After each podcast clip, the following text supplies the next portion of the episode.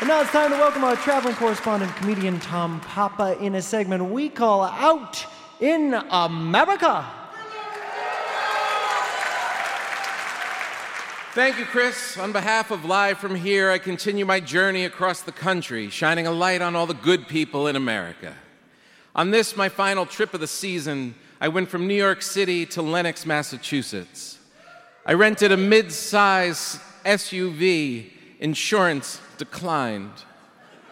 It was an absolutely perfect summer day, the kind of day when city fountains become swimming pools for shirtless businessmen.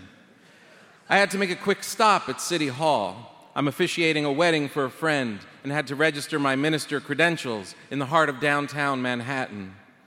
I thought I was headed into a boring municipal building, but it turned out to be the most glorious, fun filled, nonstop wedding I ever attended. The clerk handed me a number and took, I took my seat in a sea of anxious brides and wide eyed grooms.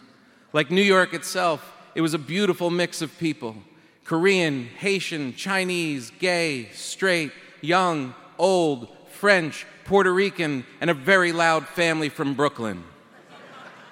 We all sat on a long couch facing a row of cubicles where city officials sat at their posts calling out numbers. But unlike most government officials, these were all smiling. It was like waiting at an extremely happy DMV. The women looked like the essence of summer itself, dressed in beautiful dresses, veils, and carrying bright bouquets. They floated effortlessly in high heels like dandelion seeds skimming across the marble floor. The men were a mess. They stood there in ill fitted suits and scuffed up dress shoes. They look like high school kids who borrowed their dad's clothes to fight a DUI.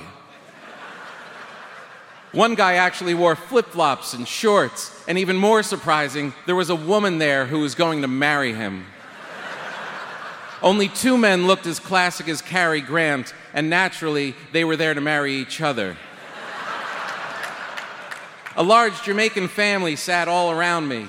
The groom wore a silk shirt with a Jamaican flag on it, and he was passing around a silver flask. It might have been rum or maybe pineapple, whatever it was, it was really good and on the second time around, I took a much bigger gulp. Have you ever taken a sip from a mystery flask and instantly felt warm inside because you had become the whitest adopted cousin in a Jamaican family? I have. When the couple's number was finally called, we all cheered and they leaned over the counter together, nervously passing their paperwork across. To me, this, of, this bit of clerical work was the real moment of marriage. It's these small routines in places like this when marriage really happens. When you stand together, just the two of you, in waiting rooms, hotel check in, baggage claim, and hospital cafeterias. When you fill out forms, wait for test results, and get through it all by making each other smile. Have you ever become so sentimental at City Hall that you suddenly realize there must have been something more than rum in that magical Jamaican flask? I have. Before things got really weird, I signed the register, set the GPS for due north, and got out of town. It was time to head to that grown up summer camp they call the Berkshires. It was an easy New England summer drive, and I promised myself I would stay off the major interstates, stop whenever I pleased, eat whatever I wanted, and soak it all in.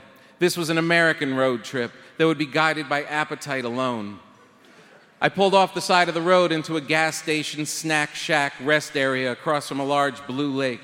It was filled with American flags and streamers, as if the 4th of July was a year round event. I grabbed my hot dog and fries through a tiny window and sat at a picnic table next to a guy in his early 80s named Marty. Marty had crazy black hair and was enjoying a hot coffee on this hot day. He sighed after each sip like he was getting into a hot bath. His wife asked if he had taken his pills. He had. Good job, Marty, I thought. Marty took a look at my hot dog and said, That sure looks good. His wife glared at him and said, Don't you even think about it. He gave me a knowing wink that said, As soon as she turns her back, I'm getting a hot dog. Unlike the young people in City Hall, this is a guy who's been married for a long time. Marty and I looked towards the lake filled with boats and families enjoying the day. And as I stretched out my legs, Marty said, How can anything be wrong with our country on a day like this. This was a good day, and it's why I stay on the road. Traveling and reporting for this show has shown me a country that has a lot of work to do, but is not as cruel and divided as they want us to believe. And it's certainly not as grim, contentious, and hopeless as certain leaders want us to think.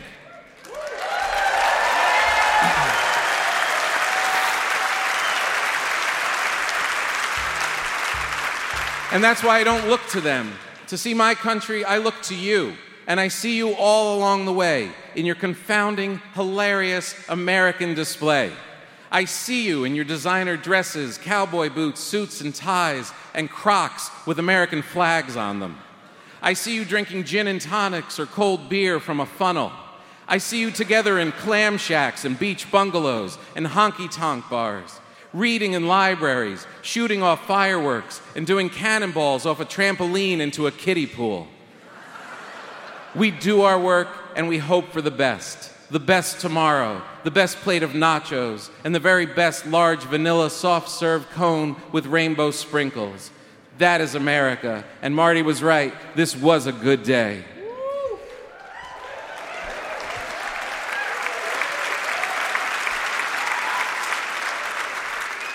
Have you ever turned to say something meaningful to your new 80 year old friend and found him quickly stuffing the rest of your hot dog into his mouth before his wife came back?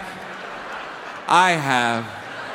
Thank you, Tanglewood, and until next time, this is Tom Papa out in America. Good one, Tom. Tom Papa's new book, Your Dad Stole My Rake, is now available in paperback.